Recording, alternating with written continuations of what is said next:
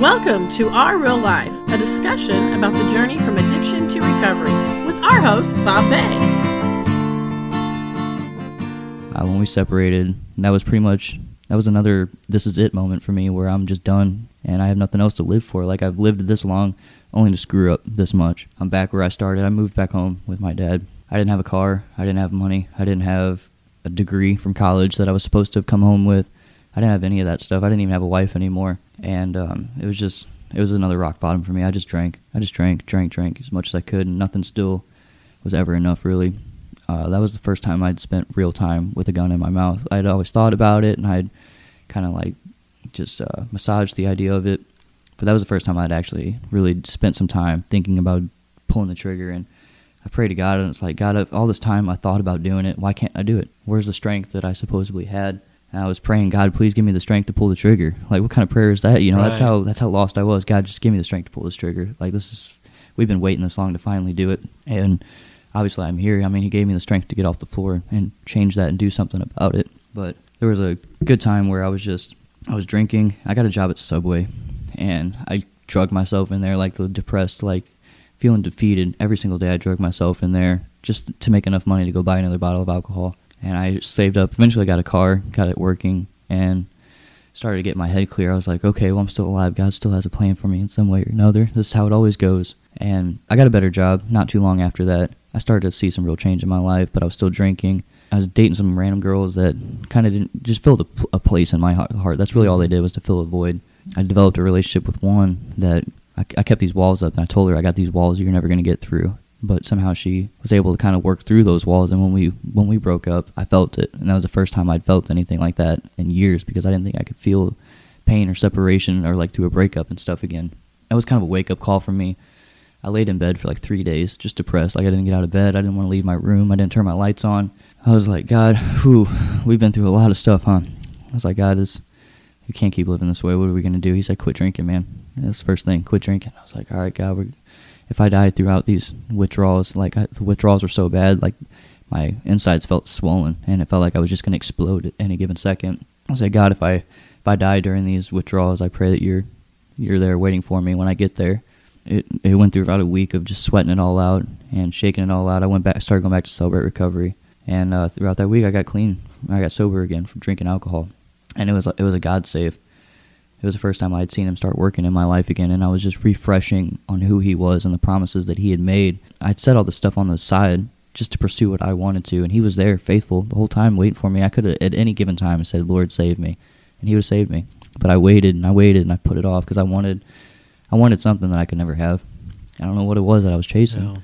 You wanted to maintain control of your life. Control, peace, yeah. some type of serenity, some kind of assurance that what I was doing was right. So it's been um, it's been just over 11 months now since I've been back in sober recovery and I quit drinking. And then, like I said, I just quit smoking cigarettes not too long ago. So uh, congratulations on that. The words words don't really do it justice when people ask you like who is God because you really can't describe him. And we can only talk about certain characteristics, and everybody kind of portrays characteristics of God. That's what makes us His body is that you can see a little bit of Him in you and a little bit of Him in this person. And for me, it's He's just always been that provider. He's always been that person that was there when I needed Him he's always been the power behind everything I do because I feel so powerless in a lot of the times in my life that I don't even know how I get through my days sometimes without him, you know. He is that power. Let me ask you this. You talked when you were young about having those times with your mom where you could just talk to her about things and it was so comforting for you. Are you able to do that with God now? I am. I am. Yeah, grateful as as an adult, I know that I can't run from him anymore. You know, I can't hide from him. Everything I do is coming to the light eventually, whether I tell him now or I tell him later. I have come to him with just about everything, and there's there's been little things in my life that I've held on to, bitterness and things like that. But for the most part, this overwhelming trust in him that after seeing everything he's done, like if I've been you know been through some of the things that I have, there's nothing he can't do. And working through my inventory, especially in Celebrate Recovery, was a huge time for me because that's the first time I'd ever really wrote out my life and looked at some of the things I'd done, things that had happened to me, and I realized that there was a lot of both. There wasn't a, it wasn't one side or the other. It wasn't I'd made a whole bunch of mistakes or a bunch of things happened to me. It was a kind of a give and give that this happened and I did something because of that happened and I was able to just be honest with myself and look at everything. And God really showed me some of the things I was struggling with when it was like codependency and anger and like where these things had started seeding from.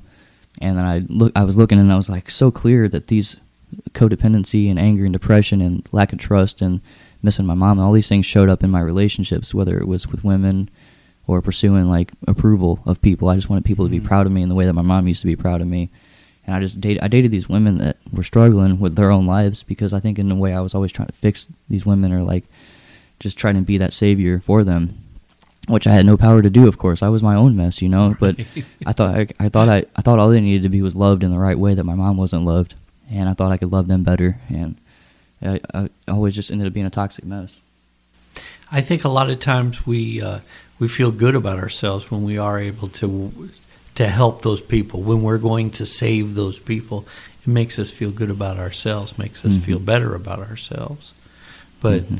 that's really just denial because I, I went through the same type thing in actually trying to fix my wife, Hmm. and uh, we were a mess trying to fix each other, but neither one of us had it together. Yeah.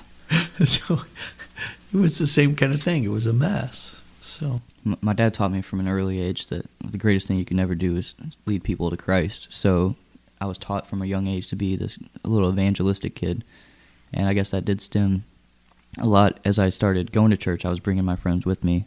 At that same time was when I was trying to date these women that I was trying to bring to church as well, and I was trying to baptize and save these girls that I was dating, the same way that I would try to baptize or save anybody else. But there was this love and relationship side that would always get physical and always get sinful in the midst of all that. So I was bringing these women into church that would just get scared of the church and not want to come back after that. I was causing more problems than I was actually trying to fix. And that was that's actually around the time I went to college when I was I realized I was making more of a mess than I am like fixing because I was pouring out a lot but not receiving in a lot. And that's when I decided I needed to get away and just have people pour life into me. It is painfully ironic just that I needed to be loved and I needed approval. I didn't need it, but that's what I was seeking for and I worked so hard to find it in all these people and all these things, only for me to be 27 now and content and loving in this huge relationship with God that is just overwhelming peace of what, whatever He does, He's doing. Like I was looking for approval and I was looking for all these things, and God had it the entire time. And at any given time, I could have just asked Him for it, but it was my stubbornness, my entire life. Even after the things that He's done, I still turned away at some point or another. Always went back to what I was doing before. What do you see in your life are some of the ways that you can keep that cycle from happening again? What are some of the safety nets that you've built around you? So a lot of the safety nets I have is for one being plugged in. Like number one, be plugged in with Celebrate Recovery with groups, and I consider it like investing pennies or dimes. Every day I invest into my sobriety and I invest into my well-being by going to this Bible study. And even if I'm at this Bible study and I'm tired and I'm thinking about my day and I'm stressed, I'm hearing the Word of God, and through hearing, you know, comes receiving and doing. So just being a part of these things and having that pour into you because I like you have to ask yourself daily like what am I actually listening to? What am I watching?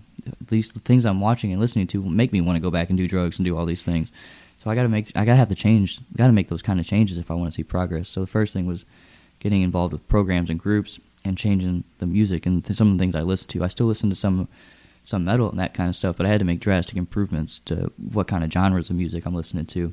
So just being plugged in with people that are encouraging me to stay sober has been very uh, impactful, as well as a simple trick that I've learned is just averting my eyes. I don't know why that's always helped me so much, but especially when I go into gas stations and Walmart and Schnucks, I have to be careful what aisles I go through so I don't go through an alcohol aisle on accident. I avert my eyes, or when I'm around somebody that's smoking cigarettes, I avert. I don't look at ashtrays. I can't look at cigarette packs. I can't look at lighters. Like certain things just trigger me. You know, you got to know those triggers. Hmm.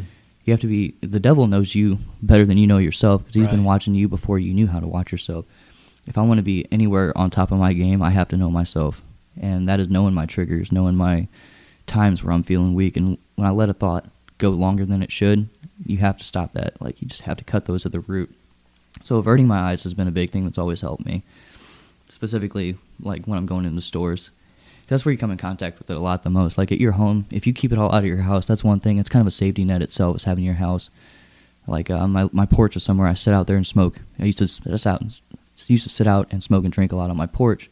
So the first thing I had to do was kind of change that scenery. Like I put my Bible out there, put some books out there, put some like tables out there, just change it anyway to not make it remind me that I used to get drunk and pass out out here. Yeah. And uh, but outside of my house, you know, you have to you can't stop what other people are doing. You just have to learn to deal with it, whether that's averting your eyes or just trying to focus on like your own sobriety. So whenever I quit smoking cigarettes, I made it like only only eight hours, and I was like clawing my hair out, ready to smoke another cigarette. And um, I was I actually went to this conference in Texas. Had a lot of people praying for me, and God spoke to me a lot at this conference, and it was like clear that I needed to quit smoking. So I chain smoked three cigarettes back to back, and I told God I'm gonna smoke until I throw up, and you're gonna take this from me right now because I'm tired of fighting this, and I don't know what these other Christians have that I don't, but I have the same Holy Spirit, and right now I just claim that victory in Jesus' name, that I'm gonna quit smoking cigarettes. And I chain smoked those three, and I was like, hacking up, and I was like throwing up out by this lake in the middle of nowhere. And after about eight hours after that had happened, I hadn't smoked. And I was like, God, I, if I turn back now, all that went to waste. All that pain, all the prayer, all my heart, I'm just going to look like an idiot. So I had to hold on to that moment of, I've come this far. I can't turn back now. And every time you choose to make a difference, your brain knows and it like puts that into its hardware. Mm-hmm. So every time I have that thought come up, like, do I want to smoke a cigarette? Now, instead of my brain instinctively going to, yeah, let's smoke a cigarette, now there's that backup option. It's like, no, I don't want to smoke a cigarette. So there's that time whenever you're you're not smoking that you're thinking I could smoke, but I'm not going to. Every time I have to just choose not to smoke, and it starts with that. Nope, I don't smoke anymore, and then you can build on that. And eventually, it becomes instinctive, and then that's when they talk about it builds a habit. And that's the same thing it's been with all of my sobriety is that it starts with just that thought. If I let that thought go for any longer than it needs to, it'll develop, and Right. within days, it'll get hungry, and it could turn into a relapse before I know it. It all starts with that thought, and then that thought becomes a choice. Yeah. And throughout the day, we're faced with thousands of choices Mhm. and what choices we're going to make. A lot of times, people feel like they don't have cho- a choice, and and they they have to give in to that, but uh, they don't realize that God's given them back their chooser. Yeah, amen. I read recently we have between uh, 60 to 80,000 thoughts per day. And the question was, you know, how many of those thoughts were the same as yesterday? And how many of those thoughts are freaking out about tomorrow? Or how many of those are stressed about today? Like, how many of those thoughts were me thinking about, I want to relapse? Like, I have to be on top of that. I have to be on top of my game because nobody else is on top of my game for me, you know? Right.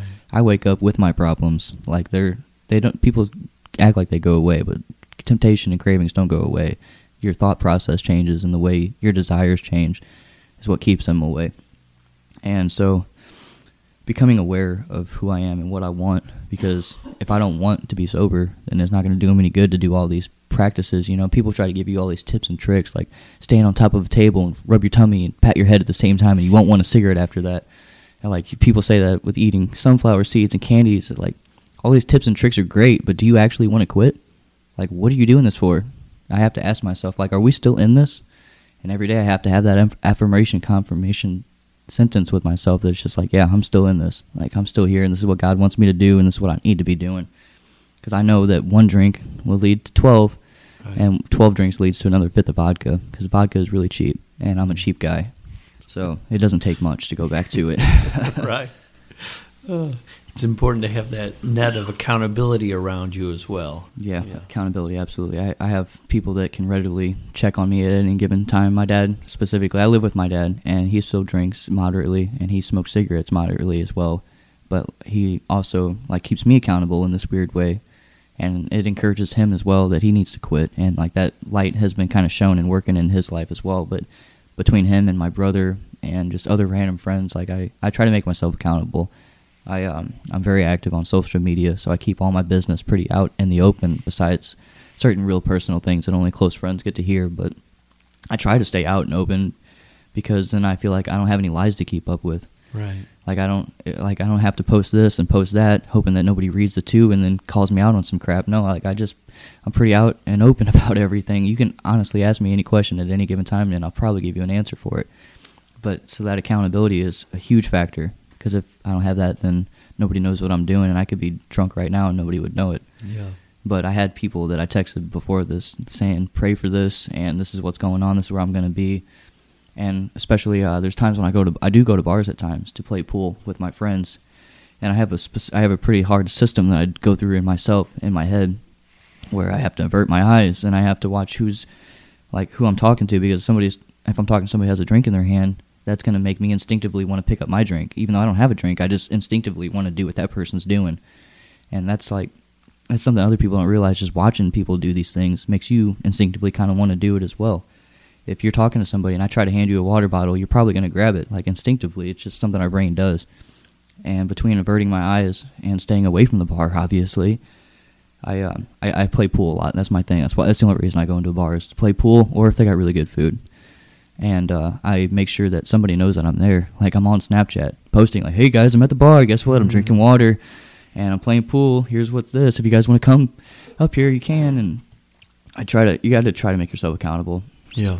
Right now, if you look at your life today, what would be the one thing that you would go back and tell yourself 10 years ago? I wish I could go back and convince myself that I had value and that I had a future and that I had a purpose and that all these things that were happening to me and going on were going to be used for something. Because there's a lot of things in my life that just seemed like God was punishing me and that mm-hmm. life was doing this to me. And I always believed that I had somehow become, I was short and that I was being shortchanged because I didn't, I couldn't do my part. So since I was always falling short and feeling like I couldn't do enough, my depression, my anxiety, and all these things told me I had no value and that I didn't really have a place here. There's days now where I say that I have value, and sometimes I don't know why, but I just believe it, and I know because God says that about me. And that idea and that affirmation in my mind that I have value and that I have a purpose leads me to think, well, maybe I should do something then. And if I should, if I'm doing these things, if God's want me to do this, He's going to bless it. He's going to see it through. So, just starting to believe who I am in Christ, that identity, I guess, is what I'm getting at. Is if I could just go back and tell myself that God is who He is and that He He loves me the way He says He loves me, because it's easy to look at a lot of Christians and like, yeah, God loves God, God loves Christians so much. I mean, He doesn't love me, but He loves Christians. You know, like that's pretty cool. You guys are you guys really got it made over there with Jesus and all. It's another thing for you to like actually just believe it, and I think that's that takes a lot of time in most people's walks. I think is just us believing and rooting ourselves in that identity that this isn't just something we're doing for right now. Like when you go to sleep, you're still Christ's son, and when you wake up, you're still Christ's son. And I just wish I would have under. I just wish I would have caught that at a younger age that I had value, and that if I would have really acted on it back then, who knows where I could have been. And I can't get lost in that thought of like what if and what if and all this, but I do daily just have to remind myself of what God has done for me and the love that He has for me. I think a lot of times I talk to them about that. What would you go tell yourself then? That really is their message that they need to be telling other people. Hmm. You have a message to tell people, and I think that's a big thing in, in God's love. even if when I was 19, just joining Celebrate Recovery, if if somebody would have told me back then that all the stuff I had been through could help change somebody else's life, I probably would have been more adamant about using it. But a lot of people take this past and they kind of just hush it under the carpet. You know, especially the, the church itself doesn't talk a whole lot about certain topics and things that we go through, Right. and that's because not everybody's able to handle those conversations for whatever reason. But if I was if I was to know that my story, just like just talking and telling my story, could have helped somebody else, like that would have made a profound difference in my life. I think. Uh, it wasn't long after my mom passed away that my friend's mom had passed away, and he wasn't in the church. I think this was before I even was going to church, but I was there for him through that. I was like, dude, that sucks. I know. Let me help you get through this. And if I would have taken that epitome of my life, and I would have realized at 19 that I'd been through a lot of stuff that adults don't even go through. Like, I, if I would have realized I had potential and value just because of the words that God was willing to speak through me, I would have, it probably would have profoundly changed everything I was doing. I wouldn't have chased worship arts or I wouldn't have chased all this other things. I probably would have just chased telling my story and I would have stayed in the Celebrate Recovery I was in. And I was uh, close to sharing my testimony back then. But, you know, now I'm, I'm still grateful now that I have even more of a testimony to share. Right. I put myself through a whole another seven years of stuff to talk about. so we're loaded up. this podcast can go all night if you want it to. but yeah, I just I wish I would have understood the value of God's story and what He's done. Like we don't have to go through certain things because somebody else already has gone through it. Like you can choose to not run headstrong into drug addiction solely because you heard somebody else say the drugs suck and will take your life away from you. So like if I would have told my story, that could have saved somebody else from issues. There was actually one time when I started going to church that I met a kid there that I went to school with in seventh grade. I hadn't seen this kid in like five or six years, but in seventh and eighth grade, he was going to church. And if he would have invited me, like back then, before my mom had died, I wonder what it had been like being as a Christian going through all those things, and like how profoundly different it might have been, just for me to go through all that in light of Christ, I guess. My grandma, my mom's mom, passed away several years later from cancer as well. It, I was a Christian at the time, so I didn't feel it the same way. I just kind of accepted this is how life happens. Like, I took it and I said, God, you're still good. Even though this happened, you're still good. Like, you didn't take her. You, you didn't do this. You didn't take my mom. You didn't beat my mom up. You didn't poison her. You didn't do all these other things. Going through all that as a, not as a Christian and then as a Christian was totally different things. What I was saying about the kid that was going to school, if he would have invited me, you know, like that could have changed. That could have changed everything for me. And just thinking, if you just invite somebody to church this Sunday, that might save them years and years and years of who knows what, just because they made it, they were able to make that choice now instead of late later on. And it's powerful stuff alone. That is. That is right there. To think about that. The fact that we get to choose, that God allows us to have the choice. Every day we get to, I get to choose like whether I want to go back to the same old stuff or if I want to keep doing what I'm doing, you know. And the fact that he gives me that choice, like it not only is it scary, but I guess it's also it's incredibly loving of him to give us the opportunity to choose him. But it's also terrifying to realize if we don't choose him, man, you never know what kind of junk you're going to walk back into. Right. A relationship can lead to drug addiction, and drug addictions can lead to somebody dying you don't even know they were doing that kind of stuff. I, I have friends that were the last people you would expect to be doing drugs, but because they got hung up with the wrong crowd, they overdosed and, on this fentanyl. A lot of that stuff's going on right now, and Mm-hmm. it's heartbreaking, man. I can't even get into how much of that's going on, especially just people my age in general. Right. Yeah, that's the epidemic of today. Back when I was doing drugs, when, when I was using meth was a big thing, cocaine and that. I mean, there would be people that would uh, OD from that, but I mean, it was pretty rare for people to die from that. Uh, now it's oh my goodness, it's so common. Uh, I think a lot of the times now it's because we're all trying to escape things, and there's a lot of heavier drugs that to try to help us escape stuff. Yeah, I thought I was doing it to enjoy myself, but it was the same thing as it was today. it was it was drug addiction Yeah. because actually those same feelings that you talked about, the being alone and and all of that kind of stuff, I went through the same thing, and I find that a lot of people go through the same thing. You know, in listening to the podcast, you can hear a you know the different podcasts we can do. You can hear a common theme that runs through everybody's story. Loneliness Mhm. is a word that come, comes up all the time. People feel alone even when they have people around them. And they search for love and acceptance from anywhere that they can find it except for God in the start.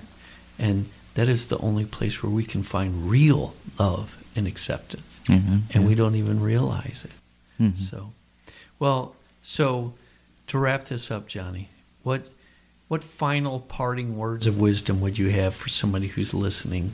one of my biggest life verses scriptures right now romans 12.1 talks about offering ourselves as living sacrifices and romans 12.2 it says do not be conformed to this world but be transformed by the renewing of your mind that you may prove what is the good and acceptable and perfect will of god and one thing that tells me being transformed means that there's something in me that is not correct there's something that needs to be transformed to be more like christ that that means I have an opportunity every day to act on this, and that means I do I can work with God to do this transforming right. So I've struggled with a lot of addiction and depression and anxiety, and these are all just thoughts that I allow myself to go to instinctively. One of the ways we have to challenge that is by going to God's Word and saying, "What does God's Word say about me?" And when you choose to stop those negative thoughts where they are, and you replace them with God's thoughts, your brain rewires that way to become instinctive and natural, habitual, like I said. And every day, I have to think about what am I allowing my brain to fire and wire. And that's a something that uh, neurologists will tell you all about is whatever fires together wires together. Whatever I allow myself to think about and I ponder on and I lust after, those thoughts and those chemicals in my brain produce, and they keep me there. The addiction builds, and that becomes a natural thing for my brain to want to do whenever you start to change that and challenge that, you feel that every day has been a constant battle of just re trying to rewire and transform my mind to be more like Christ and what His Word says. Because if it's if I'm trying to do anything outside of His Word, then I'm kind of wasting my time because I'm trying to follow the God that is of the Bible. Mm. So I can't find extra information outside of that. Every day I'm trying to rewire, transfer my mind into what He says about me, what He thinks about me, the confirmation s- statements of just like I am a child of God these affirmations that we should be saying to ourselves every day out loud. I'm a child of Christ. God loves me. He did die for me. He forgives me. He has a plan for me. I have value. My story has value. What He's done for me. Like all these affirmations, it's every day. It's just a transformation. It really is transformation. And I'm not sure what greater words to leave off with, but it is just no, a, that's really good. it is a good. transformation of becoming more Christ-like, and every day that is an act and like a decision that we have to make on our part, or else you're never going to change. You know. Right. Oh, that's very true. And when we when we hit that point where we can't do that on our own, we can fall back and rest in God, and He will give us the ability to do all of those things, Mm-hmm. to rewire, refire, and wire, and how you said it. Fire and wire. Yeah, we can trust and, and lean in on Him to give us the strength and the ability to do that. Well, I appreciate your time with us, Johnny. I know that people's lives are going to be impacted by this. Thanks, everybody, for listening. I want to encourage you to, if you haven't listened to previous podcasts, to go back and listen to those. And uh, come back next week and join us, and you'll hear somebody else's story. Thanks again, everybody. Thanks for listening. For more information, visit us at reallifeministries-stl.com. You can also join us on Facebook at Real Life Ministries STL.